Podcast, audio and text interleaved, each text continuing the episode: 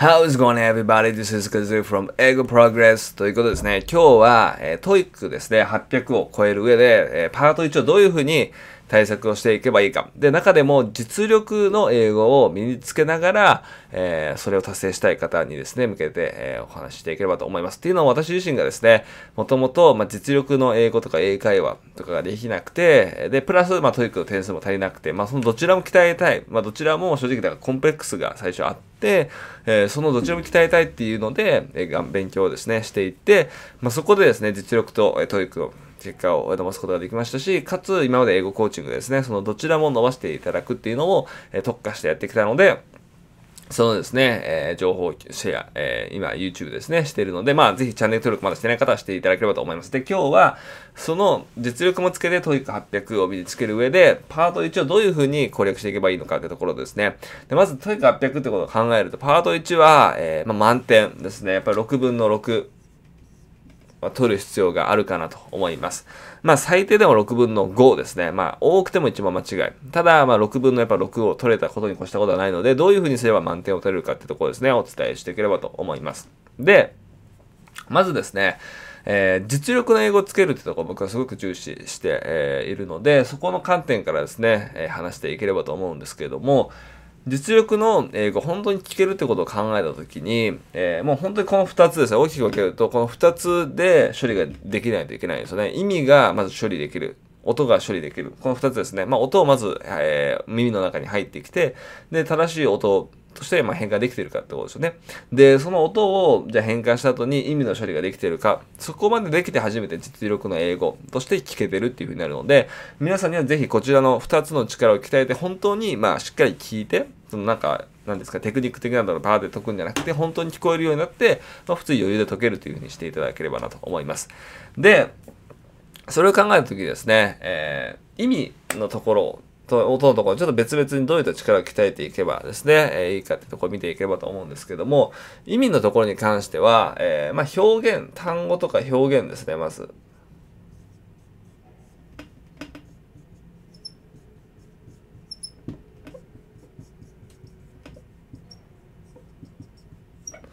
これが、えー、パート1の、まあ、特有の表現とかがあったりするんですよね。例えば、えーなんとか、なんですかね、lean against とか、えー、propped against みたいな形ですね。何々にもたれかかっているみたいな、パート1でよく出てきやすいような表現、もちろん他のところで出てくるんですけど、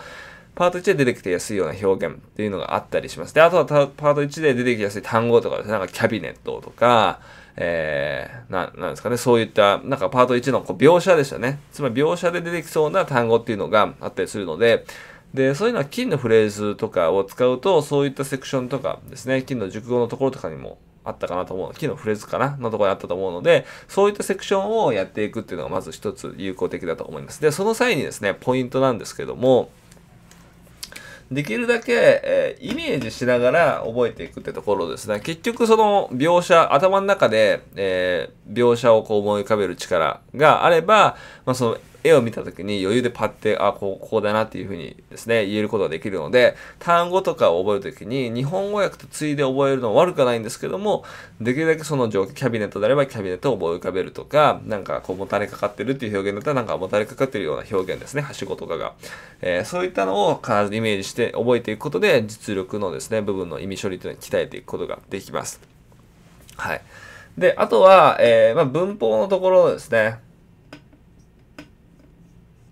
めちゃめちゃ難しい文法のところは、えー、そんなに、えー、必要じゃないんですけど、基本の、まあ、中学校とか、えー、の、まあ、文法の範囲を抑えるってところですね。特に、え時制とかですね、えーよく出てくるのは現在進行形なのか、そうじゃないのか。えー、なんか文章として合ってるんだけど、それがまさに今行われているのか、そうじゃないのかってところをですね、そういった細かいところとかの、えー、違いとかもあるので、これに関してもイメージですね。例えば現在進行形であれば、まさに今やっているところをイメージしながら、文章とか、例えば、えー、例文とかを抜くすることによって、そういったやっぱりこう、なんですかね、その音え現在進行形が出てきた時の音とそのイメージっていうのを結びついて、あ、今まさにやってるなっていうのはスッと出てくるようになるので、この文法に対してもイメージですね。で、この文法をイメージする上ですごく役に立つのが認知文法っていうのがあるので、その認知文法っていうのをやっていただけると、かなりイメージっていうのはしやすくなるかなと思います。で基本的にはまあ、大体そのパート1の文章でそんな長くないですし、短いので、基本まあ表現とか単語とか文法とかがあれば、意味のところは処理をしていけるかなと思います。で、あとは音のところですね。で、音に関しては、これは、発音ができないと、なかなか聞き取るようにな、できないので、これは僕も学習してる中ですごく驚きだったんですけど、自分の頭の中に音声のデータベースがあるっていうふうに言われてて、基本的にはですけど、えー、まあ発音、自分の発音が自分の音声のデータベースの中にあって、それがネイティブとマッチしない時に聞き取れないっていうふうに言われてるんですよね。で、これ僕もなんか第二言語習得論っていうのを大学で研究した時にしたことなんですけど、それちょっとびっくりして、あ、なるほどなと思って、だから発音鍛えないといけないんだと思って、発音をですね、なんすごく鍛えていったんですよね。で、発音を鍛えれば鍛えるほど、本当にこの音のところっていうのは取りやすくなったので、発音を鍛える際にやっていただきたいのは、えオーバーラッピングですね。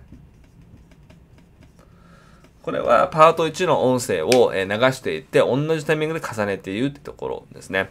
で、まあ、一つ大事なのは、えー、これあんま言われてないんですけど、意味のところも考えられたら、えー、ベストはベストなんですけど、最初は音だけで大丈夫です。っていうのも、いろいろ考えようとすると、いろいろ処理ができなくなって、音のところに集中できないっていう風になってしまうので、最初はもう音のところだけに集中してやっていただいて、慣れてきたら意味も考えるっていうのを順番にやっていくと、えー、効率よくですね、え、実力の英語っていうのは鍛えていけるかなと思います。で、本当にこのまあ2つのですね、力を鍛えていただくことによって、パート1の力っていうのは、えー、パート1で必要な本当に英語力、実力の英語力っていうのはかなり鍛えていけるので、この2つを鍛えていただきたいと思います。で、えー、まあ今日パート1について解説をしたんですけれども、まあ、全体ですね、 TOEIC800を取って、で、かつその実力を英語をつけた上で全体的な学習全体像ですね、学習の順序とかどういうふうにやっていけばいいのか。で、ここでも、えー、お伝えしてるんですけども、基本的にオーバーラッピングとか、その文法とかも発音しながらイメージするっていうのはトレーニングですね。やっぱり英語を練習する、勉強するっていうのじゃなくて練習するっていうところが必要なので、トレーニングベースで、え学習を進めていって、結果を出すために必要な3つのフェーズっていうのがですね、あるので、それを、え概要欄のところにですね、無料で動画で解説してるのがあるので、ぜひチェックしていただければと思います。そこに継続方法とかもですね、え載ってたりだとか、トレーニング学習メニューとかも載せたりするので、ぜひチェックしていただければと思います。思いますという形でですね、えー、今日はパート1のですね、攻略法について解説させていただきました。えー、今後パート2とかパート3とかも出そうかなと思うので、えー、要望とかがあればですね、ぜひコメント欄にコメントいただければと思います。それではですね、ここまで見ていただきありがとうございました。Okay guys, I'll see you in the next one. Bye bye!